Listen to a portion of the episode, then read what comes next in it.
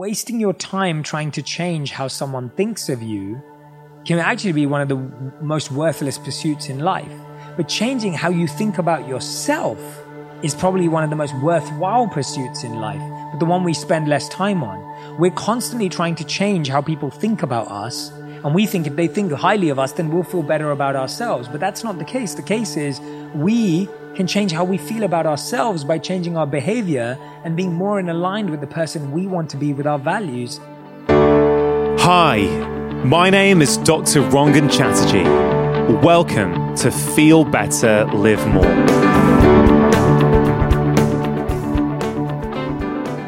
Hello and welcome. This is season four of my Feel Better, Live More podcast. I hope you've all had a wonderful summer. I hope you had some time to switch off, relax, chill out with family, with loved ones. But now as September has kicked off, many of us are getting back into some kind of routine. And one part that I hope will become a part of your routine is my weekly Wednesday episodes. Now, one of the really nice things over the summer was all the messages I got from people saying that they were really missing my podcast. Many people said that they felt there was a hole in their week, particularly on Wednesdays. I've got to say, it's incredibly flattering to be a part of something that has become a regular part of many of your lives. So, thank you for allowing me into your earbuds and into your lives. Now, just a quick note to let you know that my third book, Feel Better in Five, has just been released in the United States. I know many of you have asked me to tell you when it was coming out. It's been out in the UK since January and many other countries around the world, but it is finally available in America. It's about how we can change our lives in simple five minute chunks. I deal with physical, mental, and emotional health. And it's been incredible to see the reception in America in just the past week. So many of you uh, sharing messages saying you love the book, it's already helping. And I've got to say, it was really amazing to see a tweet by someone who I've never met before, the inspirational Arianna Huffington, uh, who basically said she couldn't put the book down. She tweeted that she loves the book. Um, and really would encourage people to check it out. So I've got to say, I was pretty honored and flattered to read that. So if that sounds of interest to you, do go and check it out. You can buy a copy of the book in all the usual places. Now, here we are, season four of the podcast. There is a new look, a new logo, and I've got a brand new studio. So do take a look on social media and on YouTube. Let me know what you think. And today, I am delighted to kick off the new season with none other than the former monk turned social media superstar Jay Shetty. Now, if you don't know who Jay is, you may well be in the minority. Jay is one of the biggest names on the internet and in particular on social media. At the age of 22, Jay left London and went to India to live as a monk. Now, Jay's superpower, for me, is that he can take ancient wisdom and condense it down into bite sized, actionable nuggets that help us all live more meaningful, more purpose filled lives. You see, so many of us these days are living lives that are not truly ours. Many of us actually base our opinion of ourselves on what we think other people think of us. Now, in the conversation today, Jay helps us understand how we can all go about figuring out our own identity. We talk about the importance of staying curious and open to new ideas. We talk about life fulfillment and gratitude. And Jay actually has some brilliant tips to help you get more out of your daily gratitude practice. Of course, we cover how our childhood experiences play out in our adult lives, whether it be in our work lives or in our relationships. And I've got to say, this episode is full of timeless wisdom. There's personal stories, there's actionable tips, like the values audit, which is something that I think all of us should do regularly in our own lives. In essence, this is a conversation about living the lives we were born to live. And I'm pretty sure that you are going to really enjoy it. Now, before we get started, just a quick shout out to some of the sponsors of today's show who are essential in order for me to put out weekly episodes like this one. Vivo Barefoot, the minimalist footwear company, are sponsoring today's show. Now, I'm a huge fan of their shoes and have been wearing them exclusively for about seven years or so now, well before they started supporting my show. And to say they transformed my life is no exaggeration. I've been recommending them for years to friends and family, but also to patients, and I never get tired of hearing the positive feedback, whether it be an improvement in hip pain, back pain, knee pain or just general mobility. Now, many of us, like me, are trying to be more mindful and present with what we're doing. And one of the benefits of wearing minimalist shoes like Vivos is that you actually become a lot more mindful. When you're wearing them, you feel a lot more connected to the ground beneath your feet, which by default means you become a lot more mindful. I wear Vivo barefoot shoes anytime that I'm not barefoot. So, for walking, working, running, or just playing around with my kids, if you've never tried them before, I really would encourage you to give them a go. It's completely risk free to do so because they offer a 100 day trial for new customers. So, if you're not happy, you can simply send them back for a full refund. For listeners of my show, they continue to offer a fantastic discount. If you go to vivobarefoot.com forward slash live more, they are giving 20% off as a one time code for all of my podcast listeners in the UK, USA, and Australia. You can get your 20% off code by going to vivobarefoot.com forward slash live more. The wellness app Calm also are sponsoring today's show. Now, one of the most powerful ways to improve your overall health and happiness is to get a good night's sleep. But if your daily routine has changed, it can sometimes be harder to fall and stay asleep. Now, we all love getting more sleep, but even though we know it's probably not helping us, many of us find ourselves scrolling social media or reading the news when we should be powering down for the night. That's why I'm excited to partner with Calm, the app that's designed to help you ease stress and get the best sleep of your life. And when you sleep better, you feel better in every part of your life. Calm has a whole library of programs designed for healthy sleep, like soundscapes guided meditations, and over a hundred sleep stories narrated by soothing voices like Stephen Fry. Over 85 million people around the world use Calm to take care of their minds and get better sleep.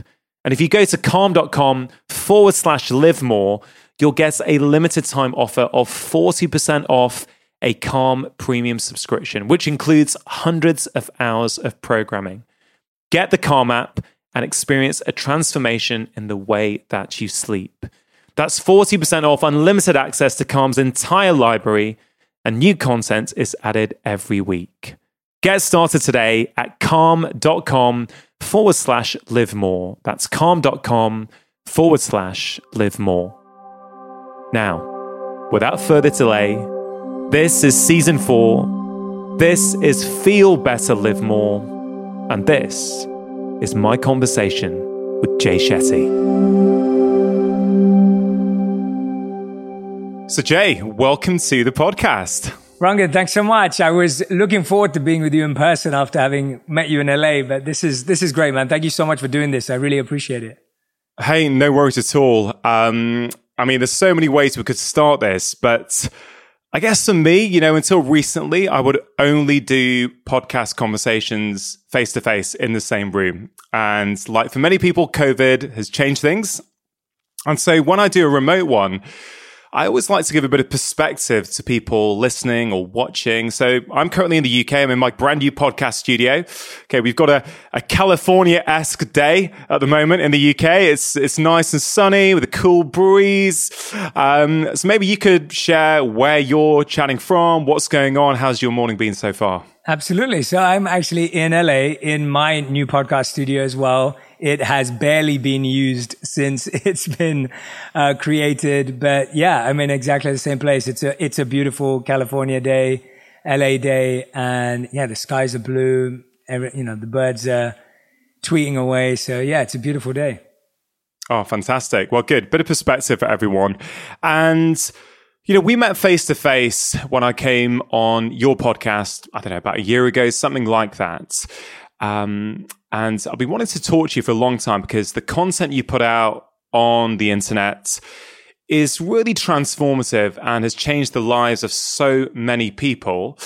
And, you know, I was intrigued as to what I was going to get when your book turned up because I thought, well, this guy's videos are incredible and they help us sort of reframe our perspective on life. But I've got it here in front of me.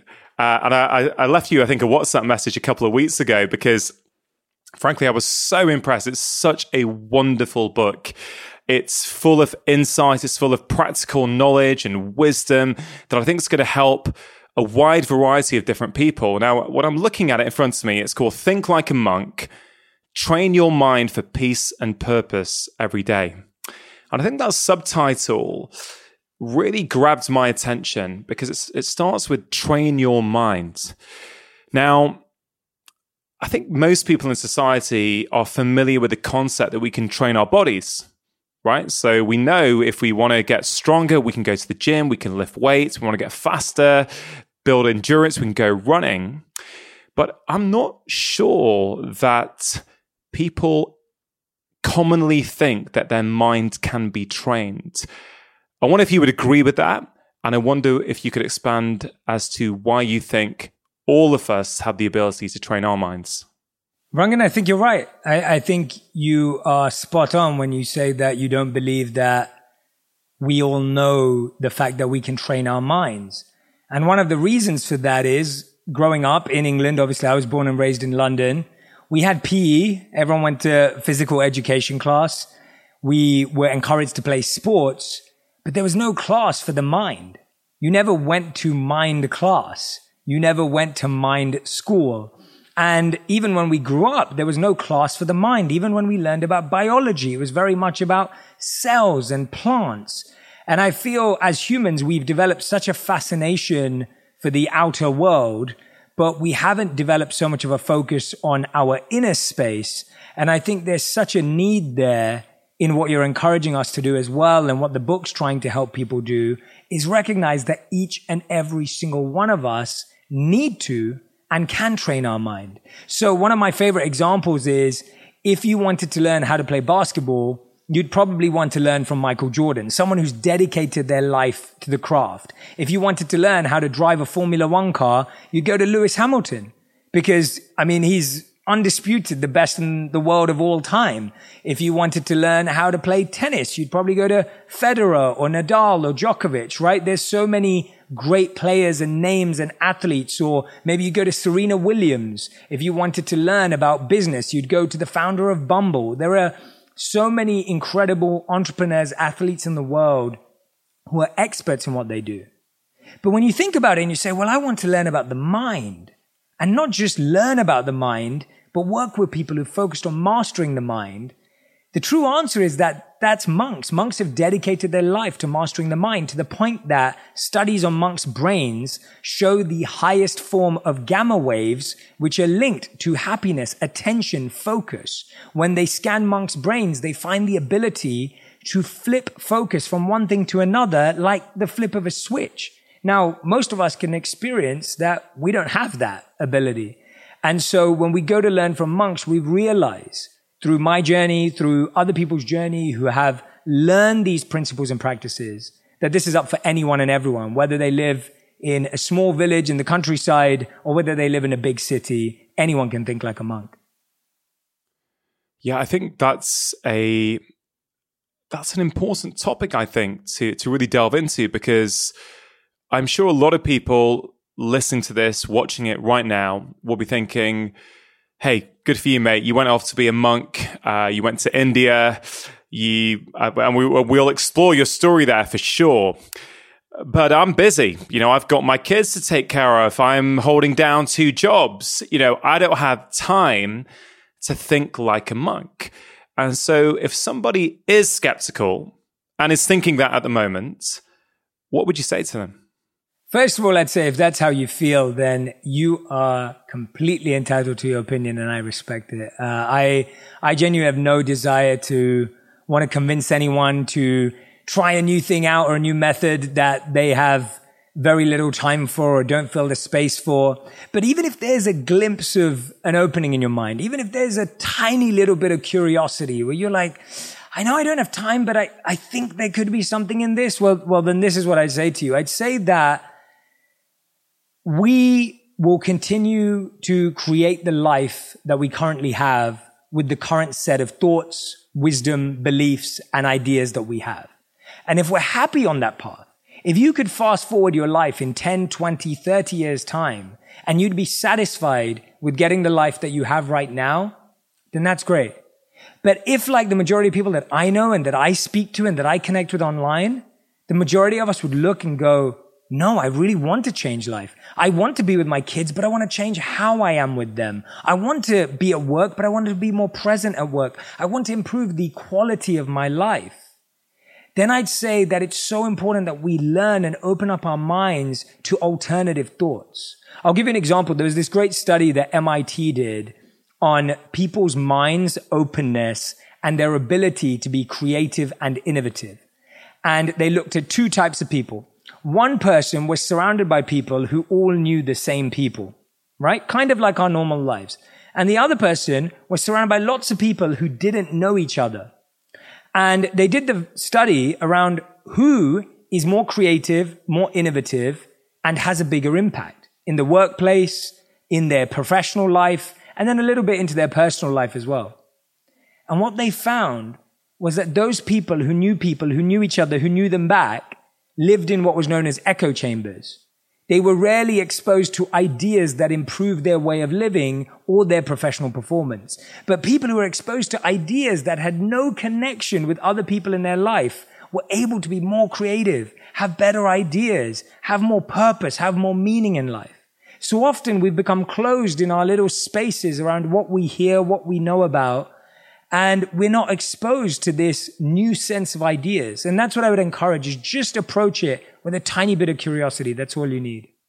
Yeah, so beautifully put. Uh, and I absolutely wholeheartedly agree with that, support that. I think, I think the tools in your book, frankly, will help anyone. There's tools in there that are going to help me. There's tools in there that will help someone in a different role, a different state of life, because I think there's a lot of universal themes there. Uh, and I really want to explore and talk about some practical things throughout this conversation, Jay. But, you know, I'm, I'm interested that many people have a crisis in their life from time to time. It might be a, I don't know, midlife crisis, a quarter life crisis. And, you know, they may go away for a weekend. They may go and buy a new car. But you had a form of crisis and you went off to be a monk in India, right? So I'd love to understand what happened there. You know, what led you to that? Um, because I think to a lot of people, I wouldn't say it was it's extreme, but it's going all in, right? And um, it, it's fantastic because I don't think until I met you, I don't think I've ever met a monk before. so you know, maybe you could expand on what happened there. Yeah, absolutely. And I was going to say something, Ranga, that from your earlier question of you know, the real premise or the real foundation of this book is that you don't need to live like a monk to think like a monk. What I've done is I've taken the lessons and the principles and all the teachings that I had and made them really relevant and practical for modern life. So you don't have to go and do the journey that I did in order to learn some of these. Now, my journey was definitely from a place of curiosity and it started off not with a sense of pain or stress or pressure in my personal life because I was fairly young at the time. And of course, I'd been exposed to the different things you do growing up in a family and normal challenges growing up. But really, what it was for me is I was surrounded by a lot of friends that were older than me. And my friends were sometimes two years older. Some of them were five years older. Some of them were getting married. Some of them had great jobs. Some of them were making good money. And it's really interesting that they were really honest with me. And they would open up and say to me, Jay, you know what? I've, I've got this perfect partner. I've got this perfect job. I've got this perfect situation, but I'm still not happy. And I'd be sitting there as a young teenager going, how can you not be happy? I mean, you know, you've got a beautiful partner. You're making good money. You drive a nice car. You have a nice home. How is it that you're not satisfied? And it was so interesting to me to be exposed to a group of people that I thought had it all but felt like they didn't have anything. And then when I was invited to hear a monk speak, and I was fascinated at the time by hearing CEOs, entrepreneurs, athletes, my two first books that I ever read were David Beckham's autobiography and Dwayne The Rock Johnson's autobiography when he was still in the WWF and the WWE. And, and I was fascinated by rags to riches stories and people who went from nothing to something. And then I was invited to hear a monk speak and I genuinely had this complete dismissive demeanor about what monks could teach me. And my approach was, well, what am I going to learn from a monk? How to sit still? What has a monk even achieved? And so when I went to hear this monk speak, I went there with no expectations. But the amazing thing is that I found that someone who had nothing actually had everything. He had contentment. He had satisfaction. He exuded it. And when he spoke, he spoke with such compassion and empathy. And I thought, I've never heard any of my friends speak like this. I've never experienced someone have this. And now when I reflect back, I realize very clearly that when I was 18, I'd met people who were rich. I'd met people who were beautiful and stunning and attractive. I'd met people who were famous and successful. I'd met people who were really smart and intellectual, but I don't think I'd ever met anyone who was truly happy. And even if you reflect in your own life, anyone who's listening or watching right now, just think about it for a moment. Who in your life would you genuinely say you believe is content and happy and joyful? I'm guessing you probably count them on your hand. And for me, that monk was the first person that I met that really exuded that and I wanted to learn more. So for me, it wasn't about being in a major life crisis. It wasn't about things not working out. It was from the perspective of learning through the challenges of my friends who were thankfully so honest with me that helped me question what I thought life was all about.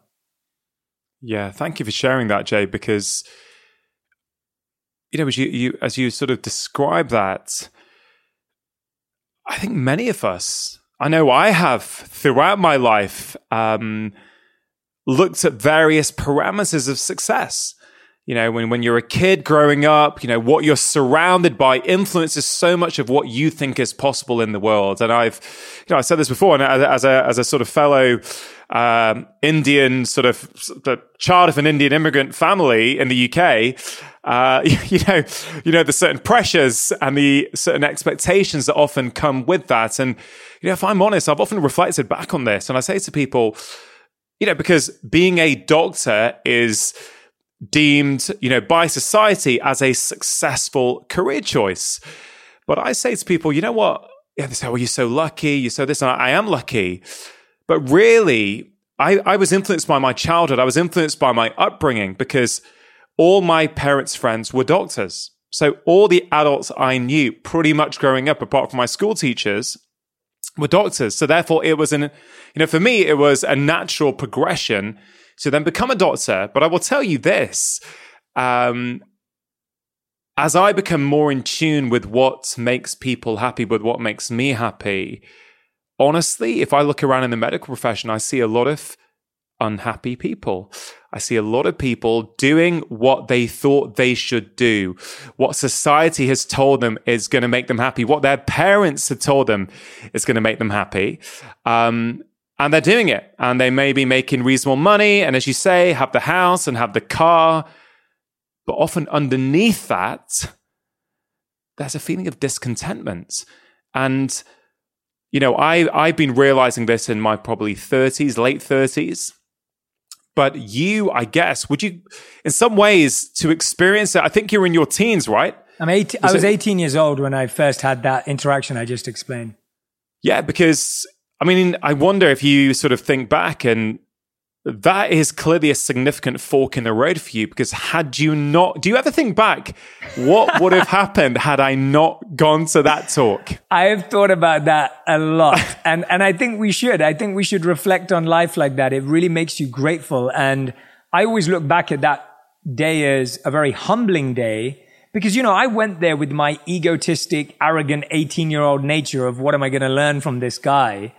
And then obviously that becomes the best decision of my life. And so life's humbling in that way, right? Like I don't look back at that day and go, Oh, I made the best decision and I'm such an amazing person. I look back and go, wow, I was so, so arrogant and did not realize how much I could learn from this individual. And it, it's almost like this ironic moment. But I think about it all the time. I think if I didn't go that day or I didn't meet monks or I didn't meet people who are trying to live on a higher frequency or a higher vibration, I believe that I would have ended up chasing all the normal things that I was chasing in terms of stability, security. I probably would have had a comfortable job and done just okay. And, you know, life would have been fine. But I really feel that the life I get to live today, which is a life of service and purpose and meaning, is what I would have missed out on. And there are so many times in my life where I wonder what life would have been like. And, and I'm just grateful that I met the right people at the right time. And this is really what this book is about, that the reason why I called it Think Like a Monk and the reason why I've gone into the depth around the wisdom and the practices that I have is we don't realize how much we're not experiencing in life. Like you said, we all grow up in this bubble. Like if you grew up in where I grew up, North London, it's a very specific bubble. And then if you grew up in England, it's a very specific bubble. And then if you grow up in the United States, in New York or LA, it's a bubble. And we live in these bubbles. And the challenge with a bubble is that you never really understand if there's something out there that could change your experience of life. And for me, it's so random to have met a monk at 18. Like you said, you, you've never, you know, experienced or met a monk before. And I'm, I'm not a monk anymore. So you still haven't met a monk. We have to find Rangan someone for you to meet. But, but, you know, it's that point of just, what is it in the world that we haven't experienced that could expand our mind and take us on a different journey? And I think that's the goal is you may not need a monk in your life, but who or what or which idea is it in your life that you haven't yet let in? Yeah. And I think what you speak to there is the importance of staying curious mm-hmm. and keeping somewhat of an open mind. And I think that is something that we see across society now that I think is becoming in- incredibly problematic where people are stuck in their little silos and you know they don't look beyond that. They're very quick to judge other people who have a different view. They're very quick to sort of shut people down unless it fits with their narrative. And i think really what i'm hearing from you is staying curious staying open-minded looking listening to other people's ideas. It's like you said at the start, right? You're not mm-hmm. trying to persuade anyone to do anything, but if you're a bit curious, maybe there's an idea that someone's going to hear throughout this conversation that just sparks something for for them. Very much like I guess you had uh, when you were 18. Uh, Jay, I think one of the first times I came across you was a few years back. I heard you on an interview. So I can't remember what the interview was, but I remember being really impacted by what you said and thinking, who is this guy? I mean, this is pretty incredible what I heard. And it was, it wasn't one of your videos. You were talking a lot about, I think, identity. And I think it was something about, it really got me thinking about what is my identity? I guess I was on a journey then anyway, since I lost my father about, what, seven years ago now. I think that was the, one of the significant moments in my life that got me to start questioning everything, thinking about, well, who am I? You know, am I living my life or am I living somebody else's life? I think you expressed it so beautifully. But then when I read your book, I think you start off very early on with identity. So I wonder if you could expand on identity. What is it and why do you think many of us need to spend a bit of time thinking about it?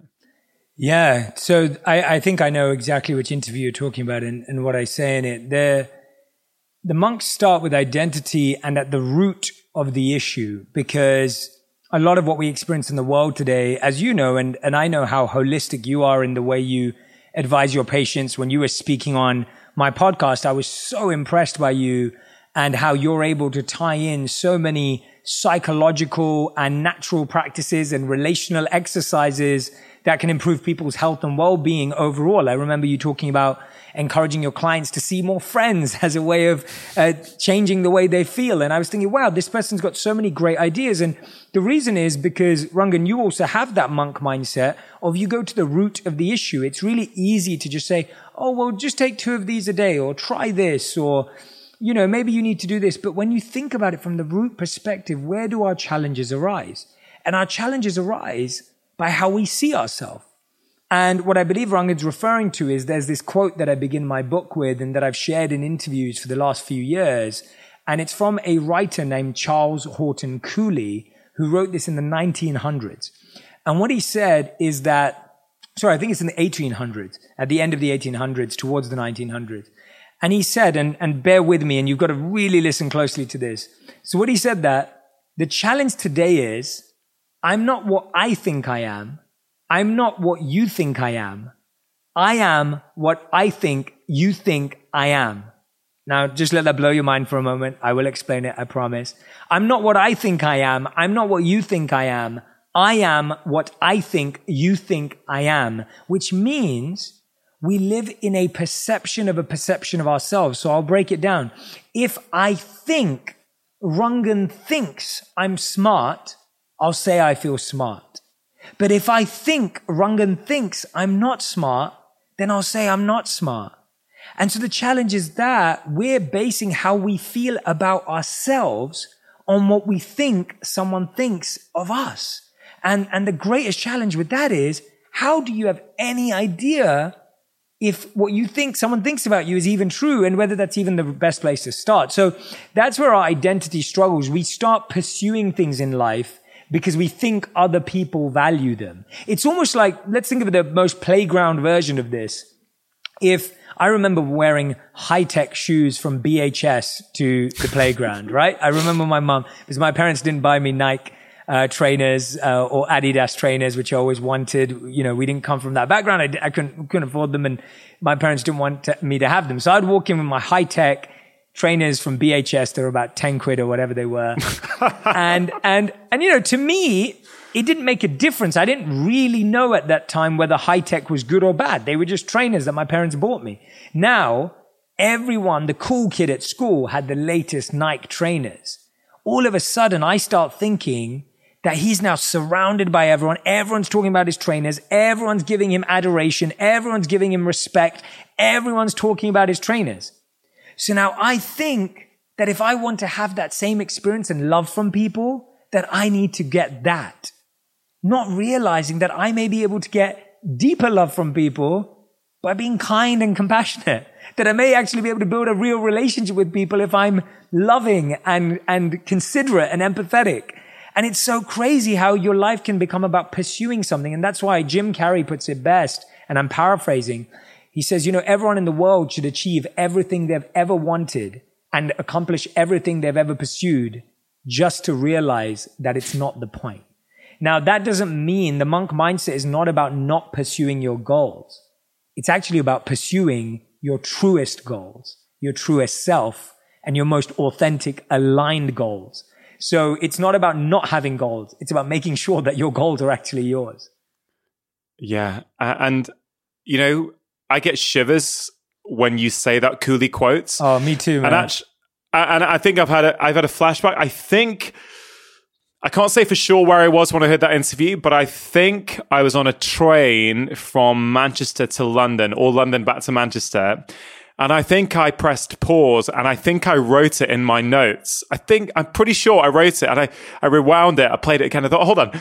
I've got the first part, the second part. What, what's that third part? And I really had to sit with it for a while. And I would urge people, if they need to, press pause right now, listen to it, and really think about it. And I think, you know, it's really interesting, you know, hearing that. And I reflect on my children who I know you had a, a very brief, lovely conversation with just before we started. But I, I think about this as they go through school and you know they start to see what other people have got and you know um, we my wife and i were very keen to try and not put value on those things because I know I also had experiences like that. When I'd say, "Oh God, man, they're wearing those things. I want to wear those because if I wear them, I'm going to be happy." Uh, I saw a maybe a year ago or so. I saw a Gary Vaynerchuk video online when he was um, telling someone at one of his conferences he was you know, he, he, was talking about a BMW, and he basically said to the guy in his, in, in you know, in, in his inimitable way, which is wonderful, um, that I think you own a BMW because of what other people will think of you when you drive that BMW. And the guy literally, you know, in, in that clip, he just sort of sat with it and he, he said, Yeah, I do. I mean, it's what it symbolized is to, to people around him. And again, I'm not having to go at anyone who, who might be doing that. You know, we all do things at, at times to get that, um, that validation or what we think is a validation from people around them. But I think what you're trying to get at is how do we find our own identity? How do we live our own lives? So, so Jay, how do we do that? If we've spent a lifetime living someone else's life, how do we in our 30s or our 20s or our 40s or our 50s, how do we just decide, oh, I'm going to start finding out what my life is? Yes, absolutely. And, and, and I love the tone you're sharing this in Rangan because my tone's the same. Like, you know, I'm not, I'm not coming at this from a point of view of, you know, we're wasting our lives or I've got it figured out. Like I, I don't want to make this about you not getting your goals or not having pursuits or not wanting to become something because I want to do all those things too. But it's about why you're doing it. And it's also about making sure they're truly motivated by your inner desire, right? Like that's the point. It's like, if you want to drive a BMW, drive a BMW because that's the car you love. Don't drive it because you think. Uh, if you want to be a doctor, become a doctor because you think that's how you're going to serve humanity, not because you think people will be impressed. If you want to go to Harvard or Princeton or Oxford or Cambridge, go there because you really want to study how to solve the world's problems, not because you think it looks good on your resume. Right? That's the point that we're going after. So thank you, Rangan, for like recentering that, that tonal piece. And I, I appreciate it. So where do we start? One of my favorite ways to start is looking at what we value. And values are a very intangible word. And so there's a very easy way to figure out what you value. There's two things you have to look at. You look at how you spend your money, the most painful thing you can possibly do. Go through your bank statement and look at where your money is being spent. That is what you value. The other thing that we spend, just like we spend money, is how we spend our time. Those are the two most perfect ways to see what you currently value. Your value isn't what's in your head, isn't what's in your heart, it isn't what's in your mind. It's how you spend your money and how you spend your time. And so, just to give you an overview, and I share this in the book, that research was done on how we spend our time. And the research showed that we spend 33 years in bed, right? 33 years of our life in bed. And seven years of that is spent trying to sleep, not even sleeping right? We spend one year and four months exercising across our whole lives. These are, by the way. We spend more than three years on vacation. Uh, and we spend a bunch of days trying to get ready and we spend a bunch of time, you know, standing in lines and queues. And so much of our time just gets spent. So the question we have to ask ourselves is, where am I currently spending my time?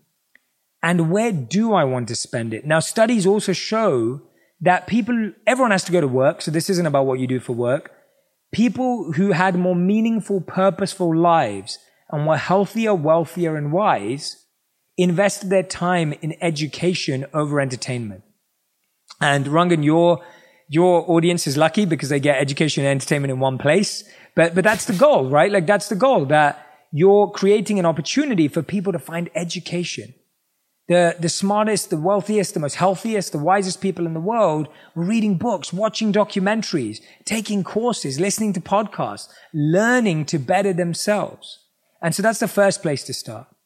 The second place, when we look at that value audit, is I want you to write down three things that you're currently pursuing in life. It might be a promotion. It might be a new home, whatever it is, whatever it is that you are currently pursuing. And then I want you to ask this question. Is that your desire and your dream? Or is it coming from something outside of you? Is it coming from a pressure of a family member? Is it coming from an expectation because your friend just bought something? Where is that desire truly coming from? And the third and final question you want to ask yourself is, do I still want to pursue that? Or do I want to change how I pursue it? Or do I not want to pursue it at all? And if you go through that three step questioning process, you'll get to the truth of what you truly want to pursue and stop yourselves from building a sandcastle which the waves of time will eventually wash away.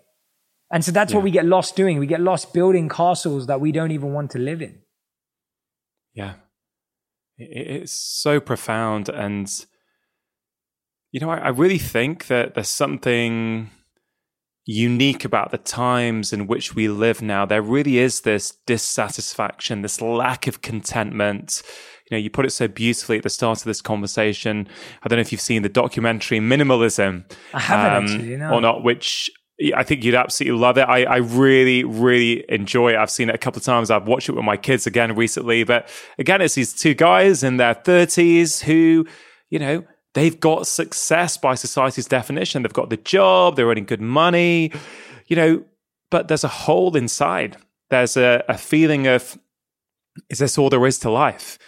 And so I, I really think you, you're tapping on something that is that is really out there at the moment and really if people can get their heads around this, I think it can transform their own lives, but also transform the lives of the people around them, which I think is really, really exciting. Now, you called it a value audit. Now, I thought that word was really interesting because I have been sort of I, had I had sort of nearly three weeks off social media until two days ago. Like I, I didn't post.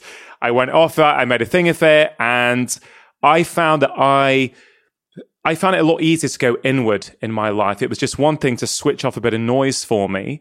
That I, I'm not saying everyone has to do this. It's just something I personally find useful. And I also like to, I think it's a nice example to set to people that you can do it uh, if you want to.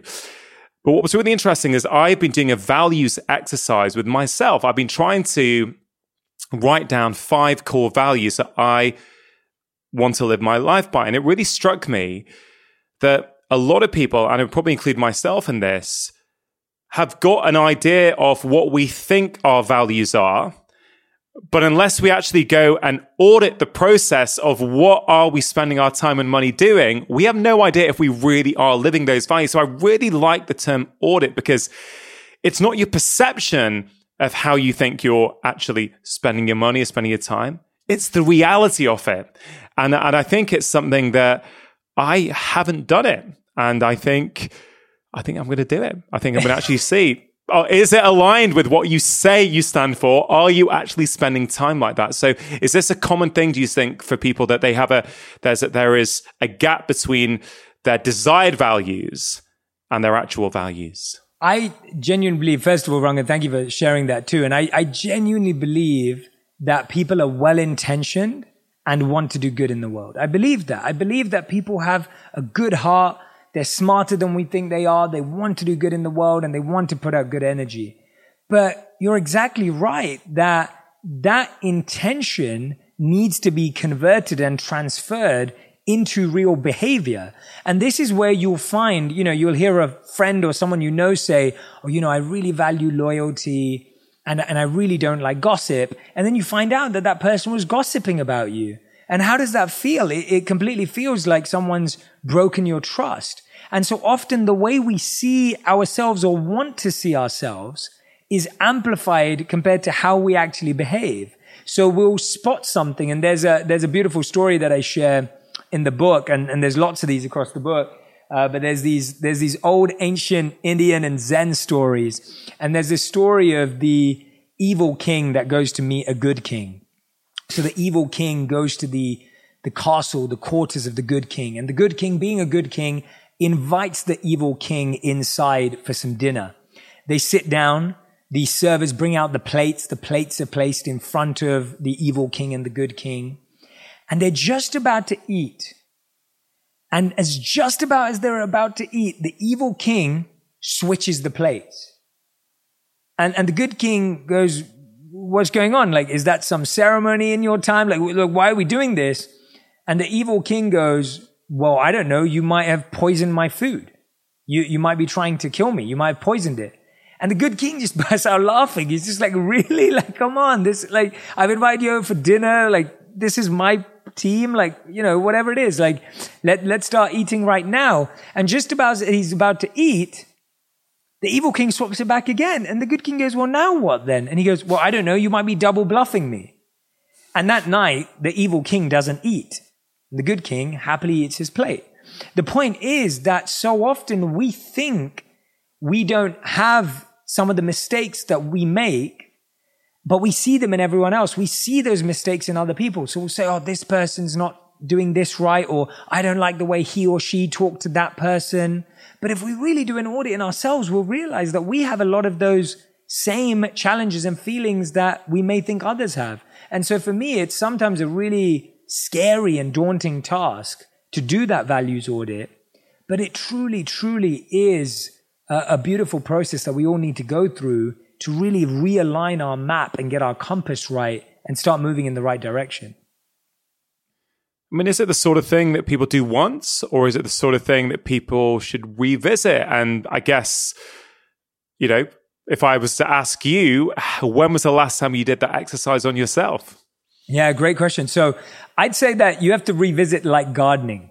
If you look at your garden outside and I can see a bit, I can see a like little glimpse of Rangan's garden. uh, but if, if you have a garden, how often do you have to garden? Maybe you mow the lawn, I don't know, once a week, once a month. I don't know, you yeah. know, whatever, whatever you, well, go on, Rangan, yeah.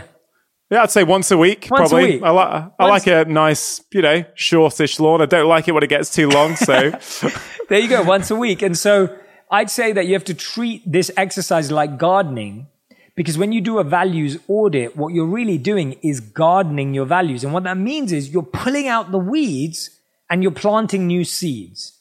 That's really the activity that's happening here. You're planting seeds in your mind, values that are good values that are going to grow into fruits and trees and give shade to others and help other people.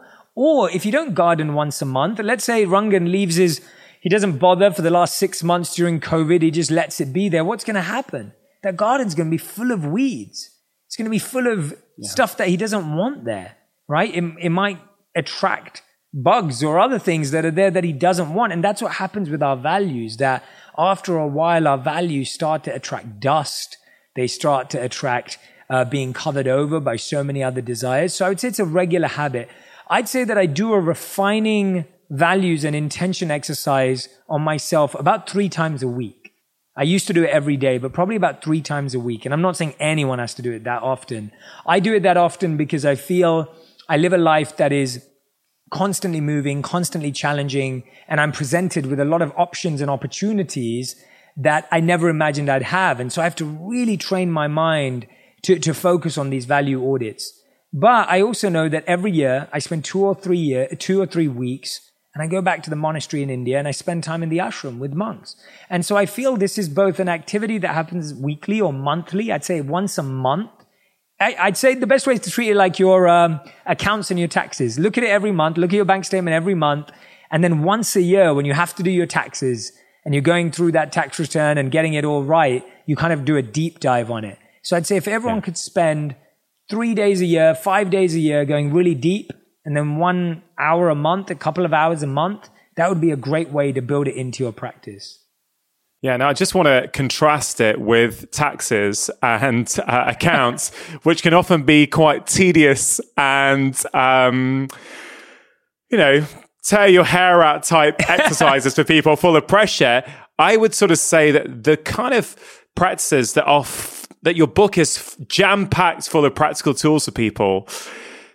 I once you get into this way of thinking, once you start thinking like a monk, these practices become fun. Yeah. Right? Yes. And yeah, I think, for sure. You know, like a, a lot of, you know, as a doctor, one of the things that frustrates me is that everything around health, well, let's say working out, for example, tends to be around, you know, punishing yourself and mm. pushing yourself and suffering. And so we start to associate things that are good for us as being difficult and as being punishing. But actually, all the tools in your book are going to be good for everyone. They're really going to help people. But I would actually say that they're fun. And, and if I just speak to my own experience over the last seven years of really, again, since my dad died, diving into personal growth, not because it was like, oh, dad's not here. Now I'm going to do some personal growth. No, it was just in the trauma of dad's death, in the sort of emptiness I felt afterwards.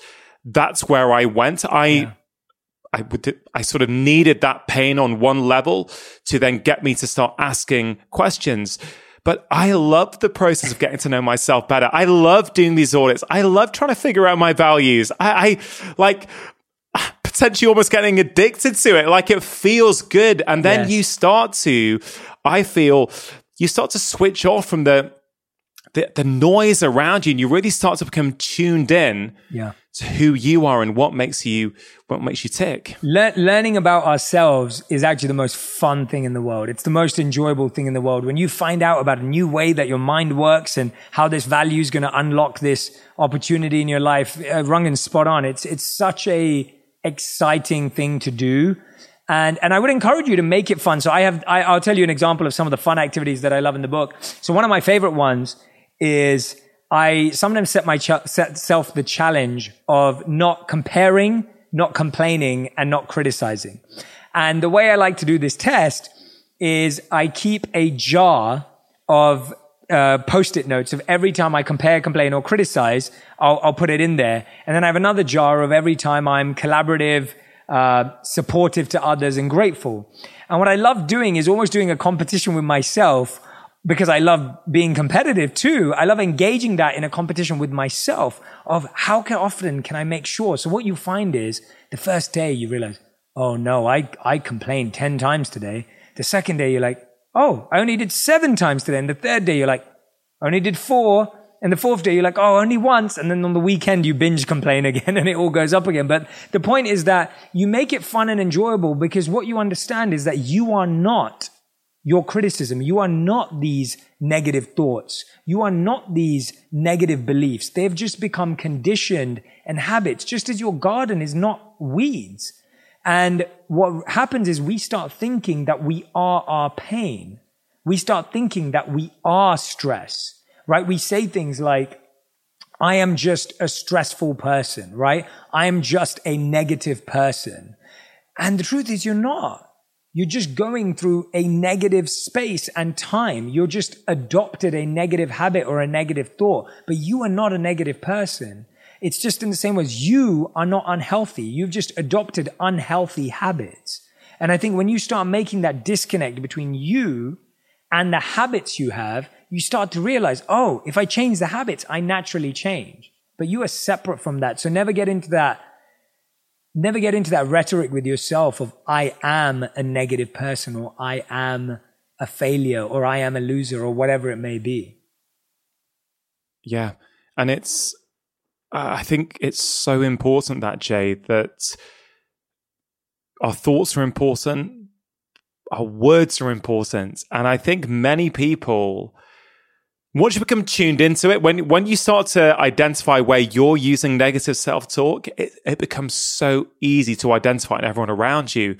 You know, it's it's something that I spent a lot of time thinking about, both for myself personally, for bringing up my children. It's something we talk about a lot at the dinner table about how we're saying things because words are powerful. You know, words become thoughts, right? And they, they, they sort of can, you know, you mentioned those things. People often do think that they are their pain, they are their feelings without realizing that these things are transient. They come and go and you are actually separate from that. But if you define yourself by that, it becomes very hard to change. Um, you know, you mentioned, you know, I, I guess a lot of words that people who have a victim mindset um, may say.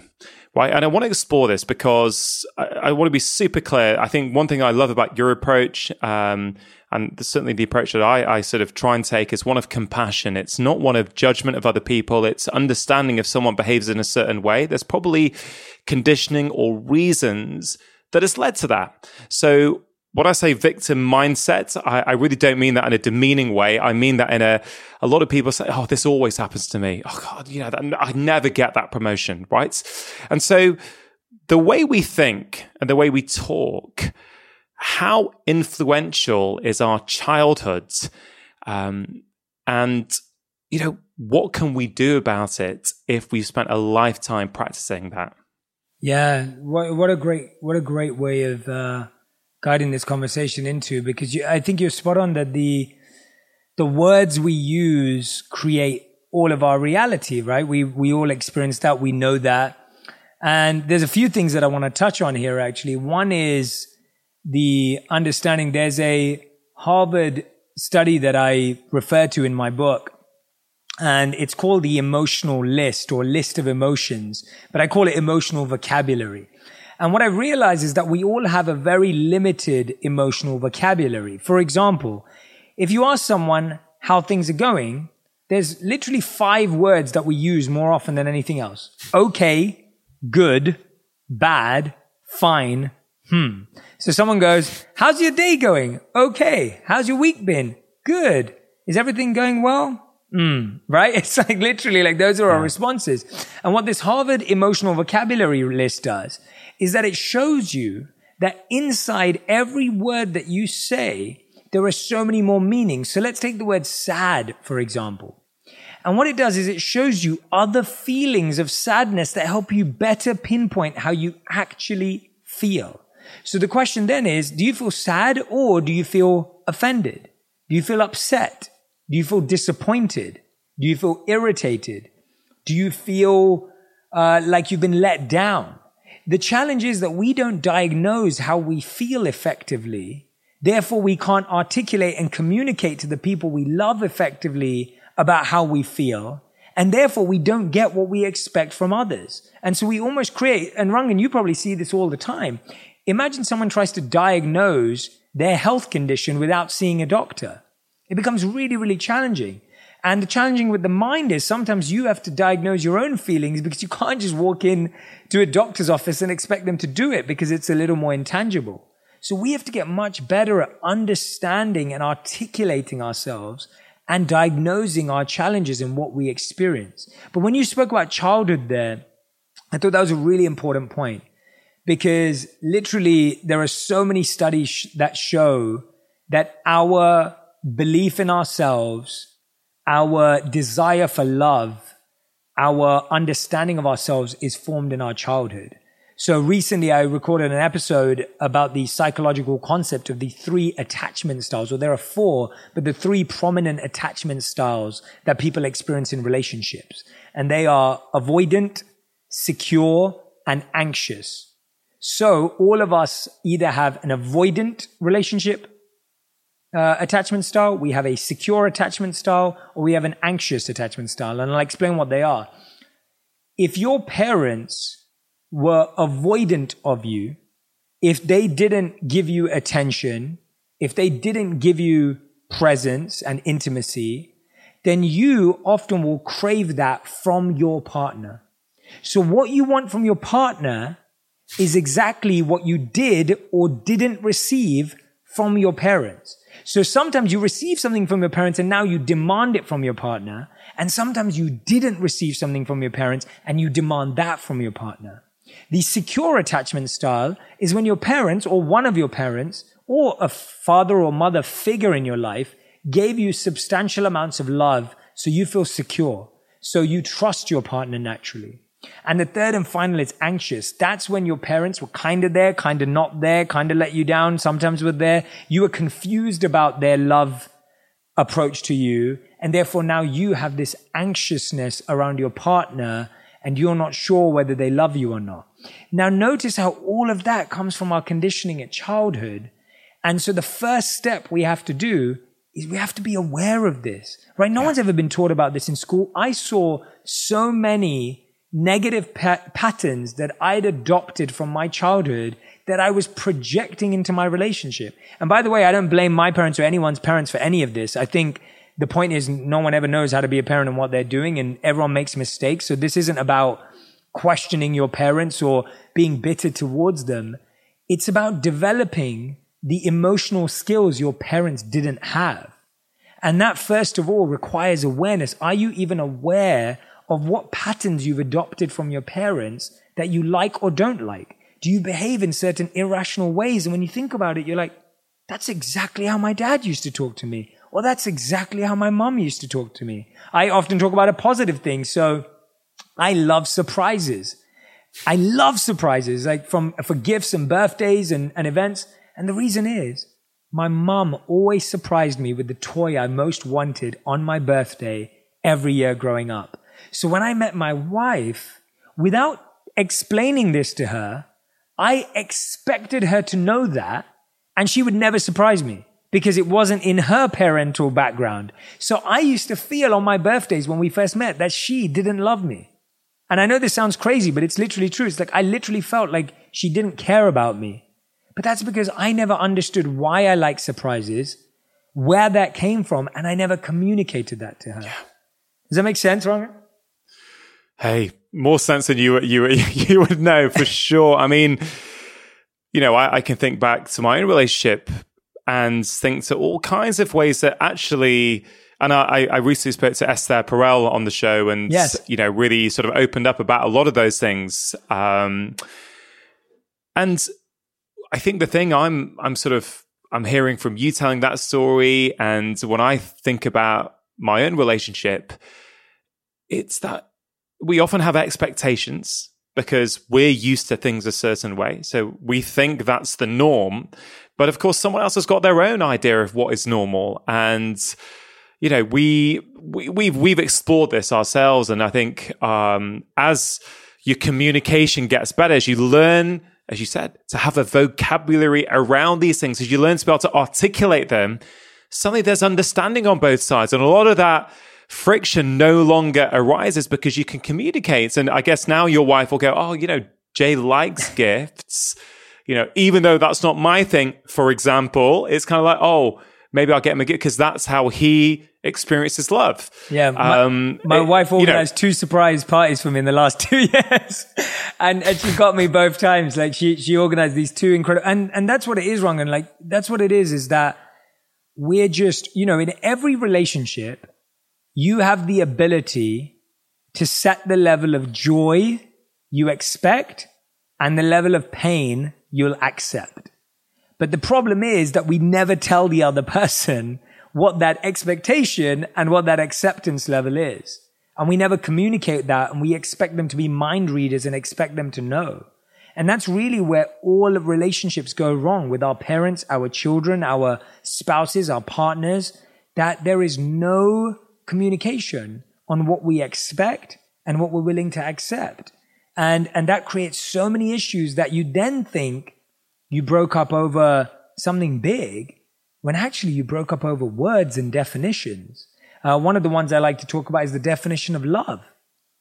When think about the first time you said I love you to someone, Rangan. Like think about the first time you said it to someone, and everyone who's listening and watching, think about the first time you told someone you loved them. What did you mean? Did you mean I really like you? Did you mean I hope we can spend the night together? Did you mean I want to spend the rest of my life with you? I'm guessing that you meant different things at different times. And now think about when someone says, I love you back to you. Have you ever asked them what they meant by that? Because chances are you projected your belief onto the word love even when someone said, I love you back. So if you said, I love you, and you were thinking, I want to spend the rest of my life with you, and that person said, I love you, you projected that they were saying they want to spend the rest of their lives with you as well. But actually what they were saying was they just want to spend the night with you. And now all of a sudden you're in this complete uh, misalignment of values.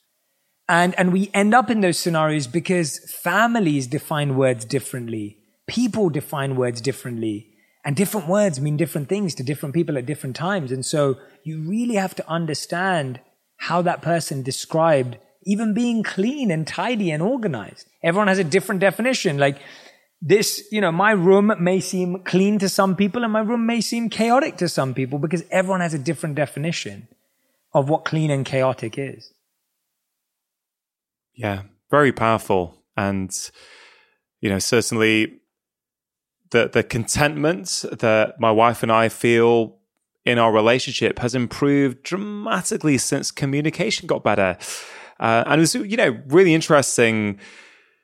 You know, one of the most amazing things since getting married has been getting to know my wife's family, who are just amazing, incredible. And the more time you spend with them, the more you understand how Ved, my wife, has got her characteristics. You're like, oh, of course that's how you've been brought up. I wasn't brought up like that, right? I had a completely different upbringing. So my idea of what is normal is completely different from yours. And if we both go through life in our own heads thinking this is normal, well, of course there's going to be blow ups and friction because they are, they both are normal, but they're different normals to different people.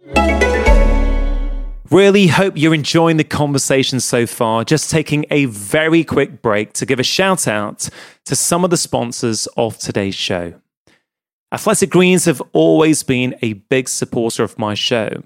Now, this podcast is about empowering you to become the architects of your own health. And of course, today's topic of conversation is about living an authentic life and one that is full of purpose. Now, to do that, we really need to be looking after ourselves. And of course, nutrition plays a key role. Athletic Greens make one of the most nutrient dense whole food supplements that I have ever come across, and I myself take it regularly.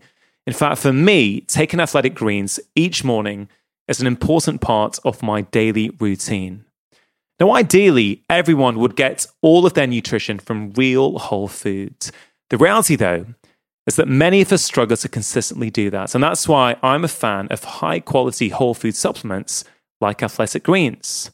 Now, I know that many of you have started taking it since they started sponsoring the show, and you've reported back benefits such as improved sleep, more energy, better mood, better concentration, and so much more. It contains vitamins, minerals, prebiotics, and digestive enzymes. And I personally really like their travel packs, which often accompany me when I'm on the road. So if you're looking to take something each morning as an insurance policy to make sure that you are meeting your nutritional needs, I can highly recommend it. For listeners of the show, if you go to athleticgreens.com forward slash live more, you will be able to access a special offer where you get a free travel pack box containing 20 servings of athletic greens, which is worth around £70 with your first order. You can check it out at athleticgreens.com forward slash live more. You know, you've, as you, you sort of talk about relationship, you uh, reminded me of a moment in your book where you spoke about your relationship with your now wife when you first started dating her. And, um, I think you took her out to. I think you saved up. Um, well, you can you can share that actually. What what happened? And I'll, I'll tell you the reason why it, it it made me stop and laugh is because it reminded me. Although there were different scenarios, I remember when I first met uh, my now wife when I when I went out. You know, when I was just dating her for a few months.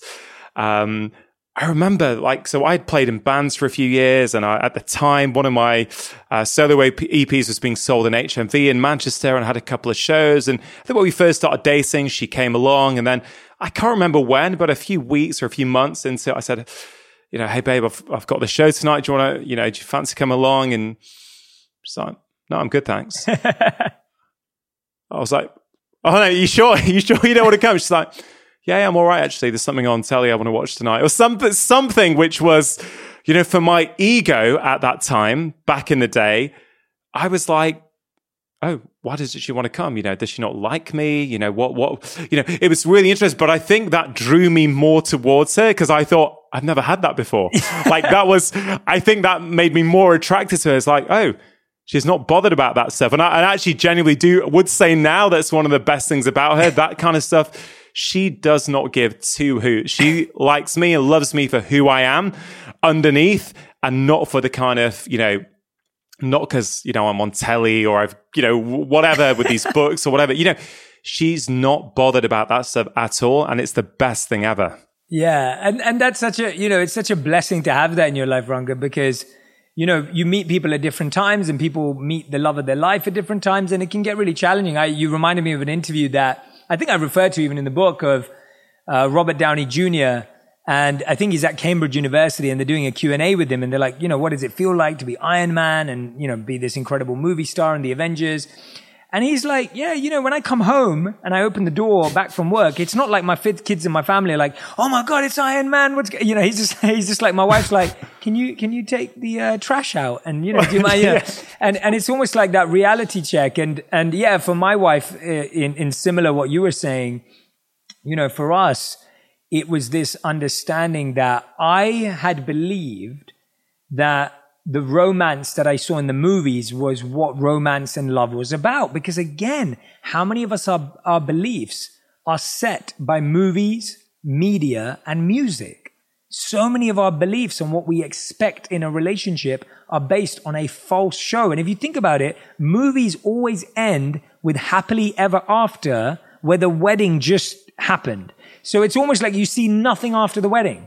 And the funny thing is that after the wedding is exactly what life is about. Like that's where life actually starts. Like this life didn't start when you started dating, but movies end with happily ever after and they don't tell the story.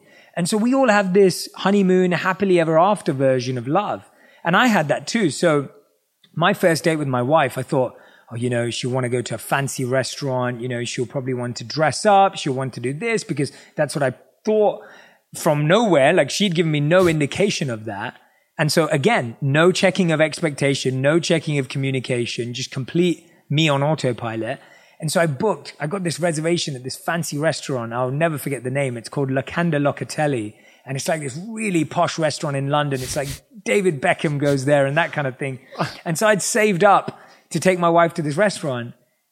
And she, it was the worst date we've ever been on. And it was our first date. And she was just like, you could have walked me down Tesco's, like the food aisle at Tesco's, and I would have been happier. She loves, she loves, um, she loves going shopping for food. So any sort of Tesco's or Whole Foods or Waitrose or whatever that she, she loves it. And so, and it was so interesting to me to think, I was like, well, I put all this effort in. And that's what happens. You start thinking, your ego goes, well, you put all this effort in. She doesn't appreciate it. And actually realize, no, it's just, you know, me speaking to her in a language she doesn't understand. And, and this part's the biggest part about her media, and I've got to share this story. So, Rangan, do you remember how much, do you remember any guidance on how much you spent on your engagement ring? Because this is really like profound for me. But do you remember anything when you proposed to your wife? You know what? Yeah, I, you know what? I can't remember an exact amount, but I, I remember thinking, "Oh, how much are you meant to?" And I thought, "Really, that much?" That's like I can't remember what happened in the end, but I, yeah, but but I know that's out there, isn't it? There's Yeah. a, there's a rule by society on what you should do. Yeah, so I so so that was the thing. So I remember wanting to propose to my now wife, and I remember speaking to a bunch of my guy mates who were proposed or were married, and they all said you spend two months' salary on your engagement ring. I was like, that sounds like a lot. I had the same reaction as you. And I was like, okay, that's what you have to spend. So I remember spending two months' salary on my engagement ring for my wife. I, I didn't make a ton at the time, and I worked uh, in a corporate job, and so I did that. And then when I started sharing more ideas and stuff, I really started looking into that. And this is the craziest thing. I found a De Beers commercial in, from 1991. And in that commercial, it's a black and white commercial. I don't know why, but it was chosen to be black and white. And in that commercial, a man proposes to a woman with a diamond engagement ring. It's a De Beers commercial.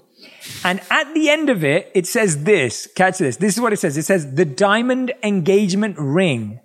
How else could two months salary last forever? And I was sitting there going, are you kidding me? That that was literally the tagline in a commercial. And so many men took it seriously that by the time I proposed, that was 1991. I proposed in 2014. And so it's like from 1991 to 2014, it became a rule when actually it was just a tagline in an advert just showing you the power of media's ability to implant and and really that's inception at its best. If you've never seen the movie inception check it out. But Yeah. that is literally inception at its best. That that idea was planted in our mind in 1991 and in 2014 i'm still operating by that idea and i don't even know where it's come from. That's the power of an idea.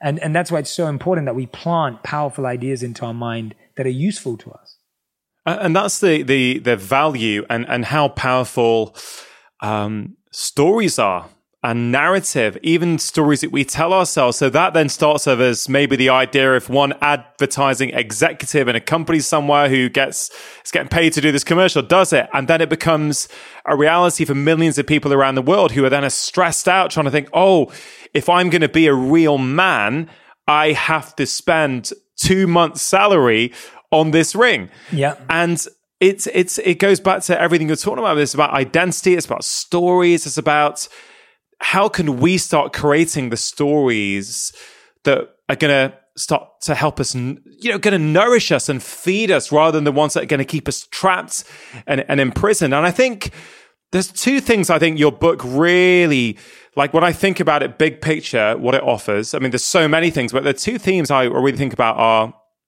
one, awareness. I think every single chapter, people are going to start thinking, and they're just start going to because you, have shared so many lovely stories as well in it, which I, I think really brings it to life. People are going to start to see their own life in them. And I think you're going to help bring awareness to people. And of course, without awareness, there can be no change. Awareness is that first step. Um, and often awareness is all you need, I find sometimes. And of course, there are lots of practices you can do to help, but sometimes yeah. just being aware means, oh, I can change that now because I know where that's coming from. Totally. But the other thing I think your book offers people is freedom because you you get true inner peace and mental freedom to live the life that you want to, not the life that other people um, have set out for you or an advertising exec has sort of implanted as an idea.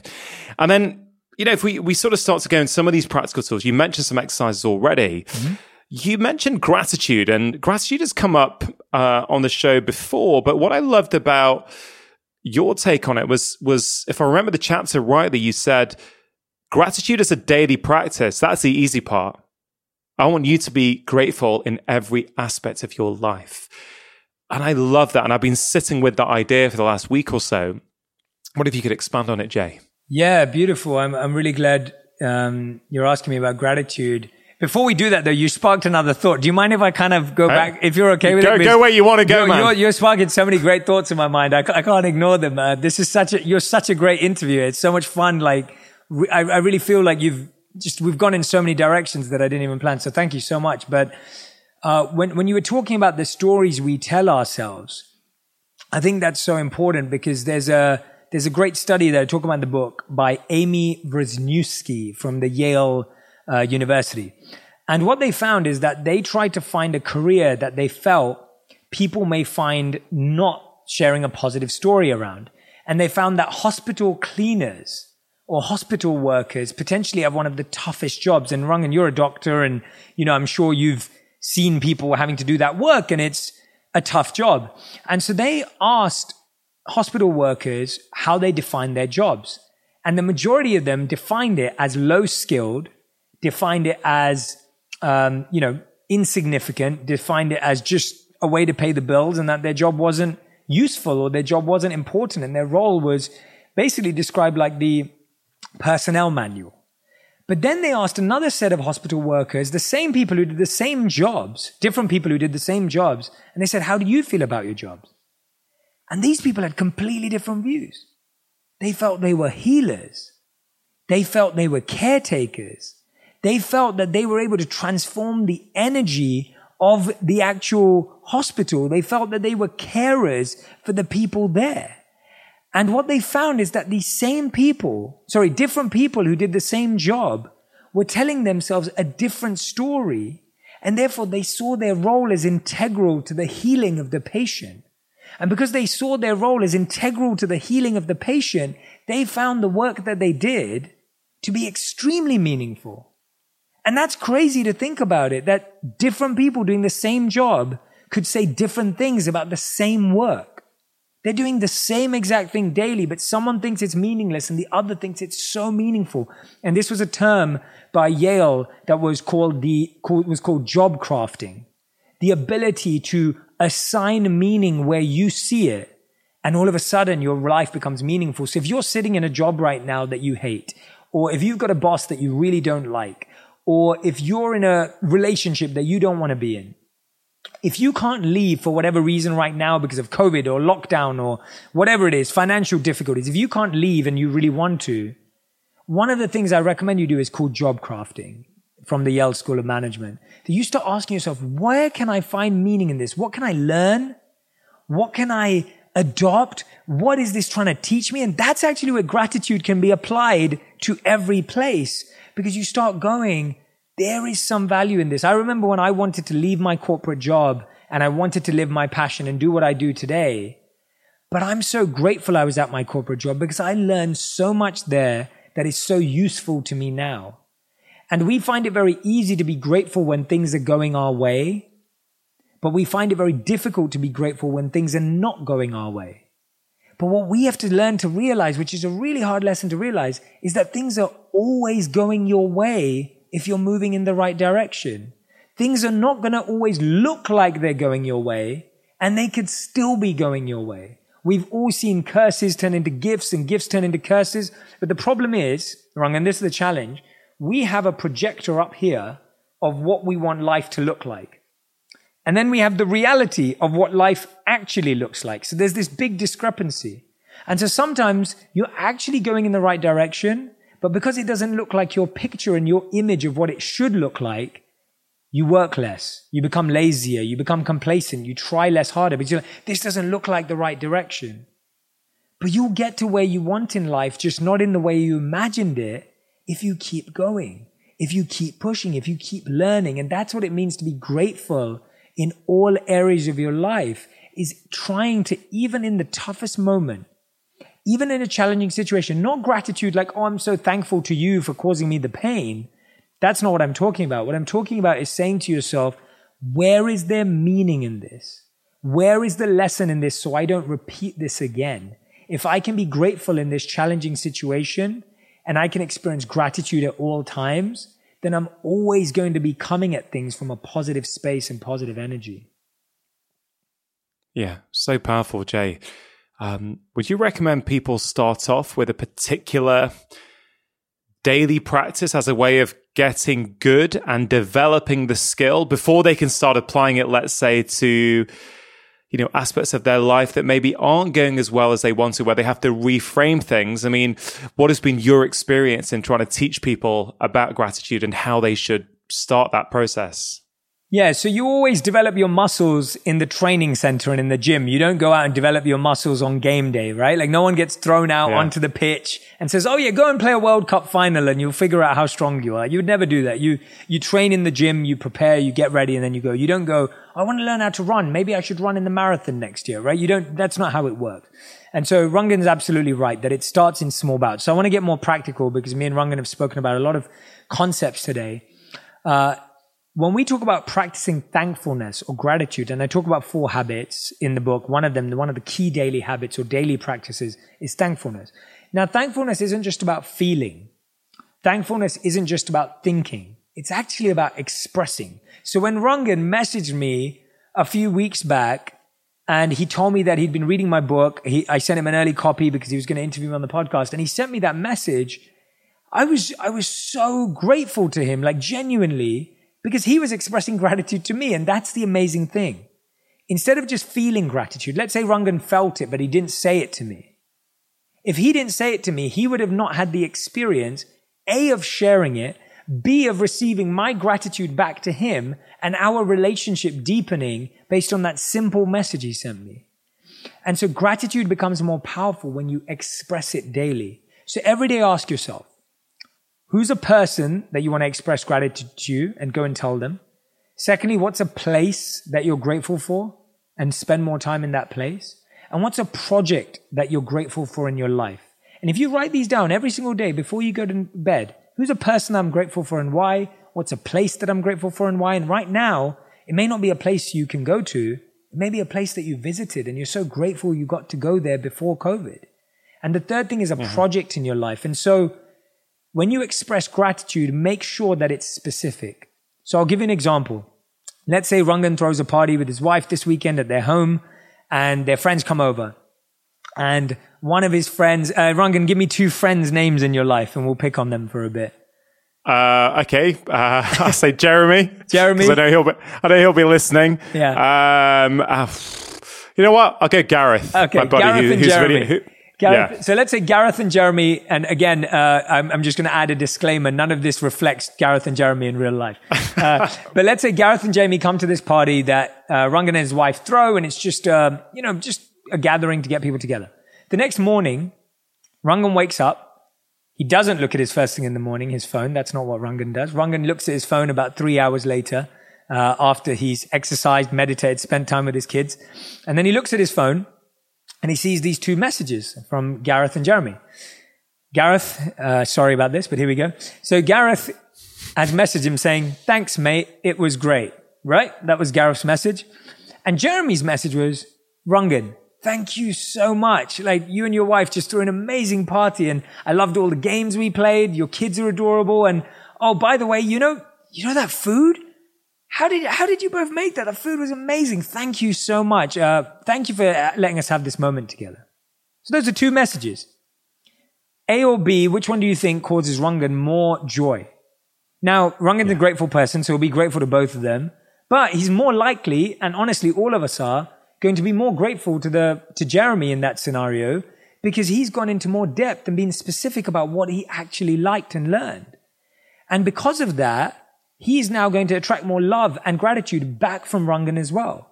So that's why expressing gratitude is actually the key. And if we can express gratitude to people, places, and projects, we start to develop more gratitude in our life. And that's something we can do daily. And it can be an email, it can be a voice note, it can be a text, it could be a video call, but it can be as simple as just a text message. But specific gratitude is scientifically shown to be better for you and better for the other person. Yeah. I mean, Jay, thanks so much for sharing that because, you know, gratitude gets spoken about a lot these days, but I think that specificity piece, I think that example beautifully demonstrates just I can feel it the difference you know you can you can feel it viscerally as you as you hear it, it does something different and I remember so clearly I think I left you a voice uh, a WhatsApp voice message because I was literally I was thinking, oh, he's probably asleep now, but he won't have his phone on at night. You know, there's that bit of insecurity at first. And I thought, no, just express the damn gratitude. You know, you, you know, I think the, the Rangan of a few years ago possibly wouldn't have done it out of insecurity or will this be taken the right way or the wrong way or whatever. But the, the, I would say the person I am today, having done a lot of the work and having practiced a lot of these tools, um, you know, there is some, if not only did I'm, as you're sharing, does it feel good for you to get it?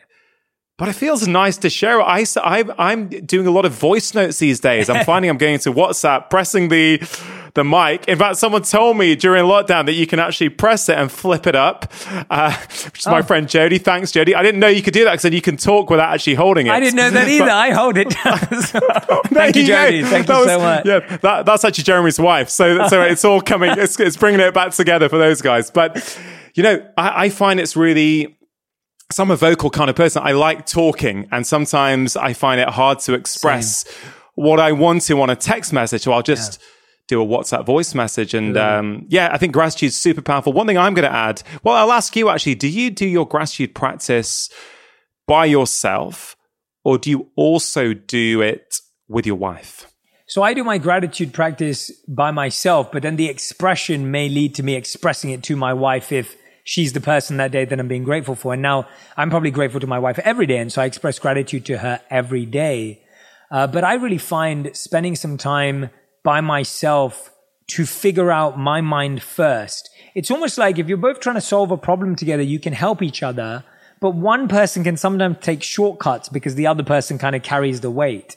And it's really important to really be clear about who you're grateful for. You can do it with your partner, of course, but make sure one of you are not kind of relying on the other person to come up with all the answers and do all the hard work when it really needs to be a personal feeling. So, you know, yeah, for me, it's, for me, I feel gratitude is the easiest gift you can give someone and the easiest gift for someone to receive, especially when it's genuine and specific. Uh, and Rangan, I would encourage you, not just with me, but with anyone, you know, it was so genuine and specific that, you know, I recommend you continue to do that uh, sharing of gratitude, as you saw, and you said it's visceral. It is. It, it boosts your mood when you're grateful to yeah. someone in a specific way, and then you feel their love back. Do, do you feel, or do you think, as I do, that many people have got hang-ups and insecurities, and therefore to do what I did, to actually express gratitude to someone, they're fearful about doing it. Yeah. Because insecurity is, I think we all face insecurities, right? Yeah. And how would you help someone who says, Hey, Jay, look, I want to do that. Like, I'd love to tell my work colleague that, you know, she was so helpful to me yesterday and she got me out of this jam and helped me do something. But, you know, what will it come across wrong? I, I don't really know. You know, what will they think? I mean, what would you say to someone like that? Yeah, I think you are right. I think some of our insecurity comes from Sometimes our insecurity can come from our ego, which is blocking our gratitude. So the ego says, well, I don't want to recognize that someone else is doing something good because it makes me feel inferior. That's one of the ways that our ego can block us from gratitude. Uh, and I believe in some traditions and in some circles, I've heard ego being translated to eliminate gratitude out, right? It's like eliminate ego. So, you know, you can, you can kind of lose gratitude through ego because you think, oh, if I tell them that they're good, then that means I'm not good, which is not true at all. Uh, the other way the insecurity comes in gratitude is like, oh, well, what if they think I'm just trying to, uh, I'm just trying to like get close to them, or I'm just trying to say something nice for the sake of it, or I'm just lying or pretending. Like, what if they think I'm just trying to uh, suck up to them, right? Like, is that the reason? And so sometimes we hold back how we feel. What I'd say to you is, I'd say that expressing gratitude, if genuine, if from the heart, and if well explained and thought out, should always be shared even when you feel uncomfortable. Because when it's shared from that place, you've already got the benefits of feeling grateful. And then if that person does or doesn't react in the way you expect them to, and by the way, there shouldn't be a need for them to react because you're just thanking them for what they've already done. You're not thanking them for what they're about to do. You're thanking them for what they've already done. So now if they respond in an ungrateful way, you haven't lost your gratitude because you're grateful for what they did in the past, not what they did in the future. So don't then go, oh, well, they didn't even deserve me to be grateful because they did for that moment of what they did for you. So uh, share it because it's good for you. Don't worry about how they respond. Yeah. And and I guess also if they do respond in that way or if they do think that, that's their own issue, right? Yeah. Yeah, completely. That that's not your issue. That you you've expressed it from your heart. How they react is kind of out of your control, right? And that's mm-hmm. another key learning, I think, on this path to thinking like a monk, I would guess, is you know, you're not in control of other people's thoughts, right? Not at all. And, and that's, you know, that's the biggest lesson is that you're not in charge of the results, how people respond or what they think. You never are. So wasting your time trying to change how someone thinks of you is, can actually be one of the most worthless pursuits in life. But changing how you think about yourself is probably one of the most worthwhile pursuits in life but the one we spend less time on. We're constantly trying to change how people think about us. And we think if they think highly of us, then we'll feel better about ourselves. But that's not the case. The case is we can change how we feel about ourselves by changing our behavior and being more in aligned with the person yeah. we want to be with our values, as Rangan said, going back full circle. So don't get lost in trying to change other people's perceptions of you because that could be a never ending journey and, and a journey that you never reach the destination of because you never will truly be able to control it. Yeah. Comes full circle back to that Cooley quote, right? Yeah. I mean, that is, it is such a powerful quote because everything we talk about, you can then just back it up straight into that. and it, and it, and again, it brings out the, the meaning of that quote so much more. Yeah. But Jay, when you were, when you were just talking there about the insecurity that some people may feel when trying to express gratitude, um, I, I was really I was struck by something I wrote down from your book, and I can't remember which chapter it's in, but you say it's impossible to build one's own happiness on the unhappiness of others. Yeah, so I'm quoting Daisaku Ikeda, who's a Buddhist philosopher, who yeah. says that statement. I believe I can't remember which chap. I think I start the negativity chapter with that quote. So it's Daisaku Ikeda, Buddhist philosopher, and he says exactly that: that you can't build your own happiness on the unhappiness of others. And I think what that truly means is we often believe that we can only be superior if someone else is inferior. So we feel better when we say, Oh, you know that person? Did you know that couple's getting a divorce? Oh, did you know their marriage only lasted like two years? And what you're really saying is, well, we've, we've somehow managed to stay together for eight years. Like we've done pretty all right, right? And you're, you're kind of gossiping about them. Or another way it goes is like, oh, did you hear about him? He's, he's totally messed it up. Like he's getting fired next week. And all you're doing is you're making someone feel inferior to make yourself feel superior. That doesn't create happiness. It creates more uncertain ground because now you're constantly looking for someone else to feel inferior for you to feel superior. And guess what? God forbid someone's now outperforming you. You're now feeling inferior and you're feeling all the insecurity of what you felt about someone else. So it's never a stable ground, right? I believe it's in the Bible, but you know, you, you can't, I think it's that you can't build your home on shifting sands, but in the same way, you can't build a stable identity of yourself on the gossip or the mistakes of others. And so yeah. you've got to be really careful about not building a ground for yourself. Imagine you, the ground you're standing on is built on blocks of superiority, bricks of gossip, and mud and cement of criticism. That's not going to hold. And so yeah. you don't want to create your joy because other people are struggling or suffering. You want to create your joy because you know how to deal with struggle and suffering. Yeah.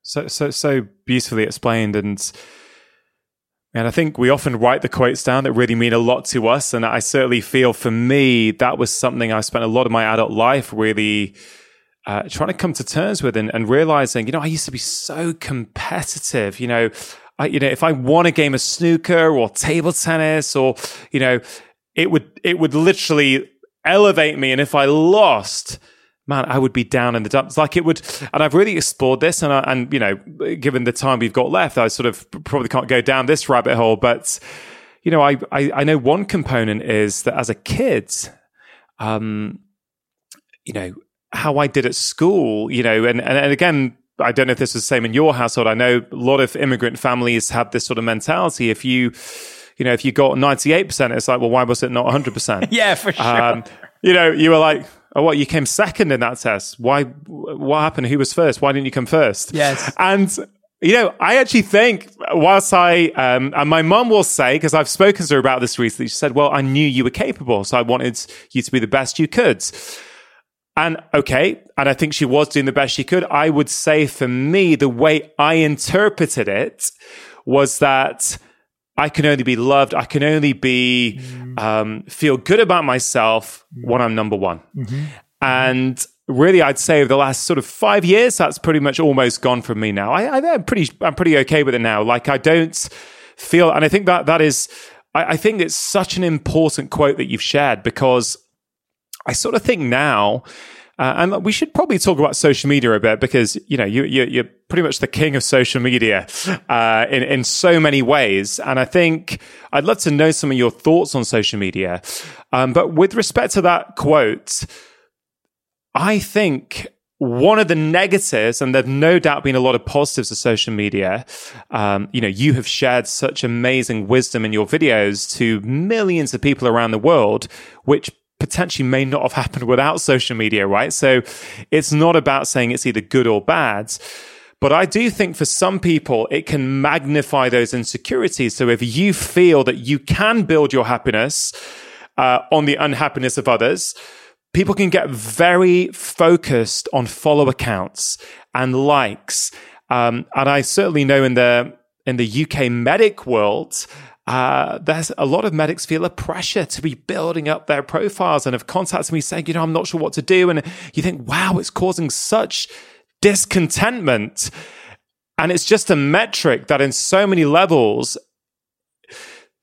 I'm not, I'm not going to say it's meaningless. Of course, it's not meaningless, but if you're trying to do it because how you'll be perceived by others, going back to what we've been talking about throughout this conversation, what are you posting for? What are you hoping to achieve by posting it? Is it in service? Is it to help people? Or is it to elevate yourself? Yeah. You know, I don't know. Maybe you can untangle that some uh, yeah. for us because I'm sure some people listening will, will be thinking that. Yeah, there's there's there's very few creators of content on social media that started out with a follow account in mind. So, me included, uh, a lot of my peers in this space, a lot of people that I know that are extremely successful on different platforms, none of them started, at least the ones that I know, none of them started to get followers.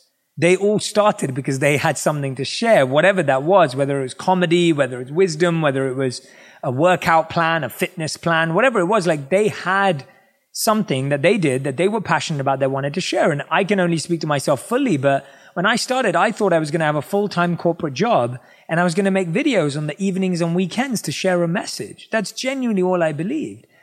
And I, it, after my first month, I had about a thousand subscribers on YouTube, about four videos I'd made on YouTube. I had about a thousand people that had subscribed to my channel.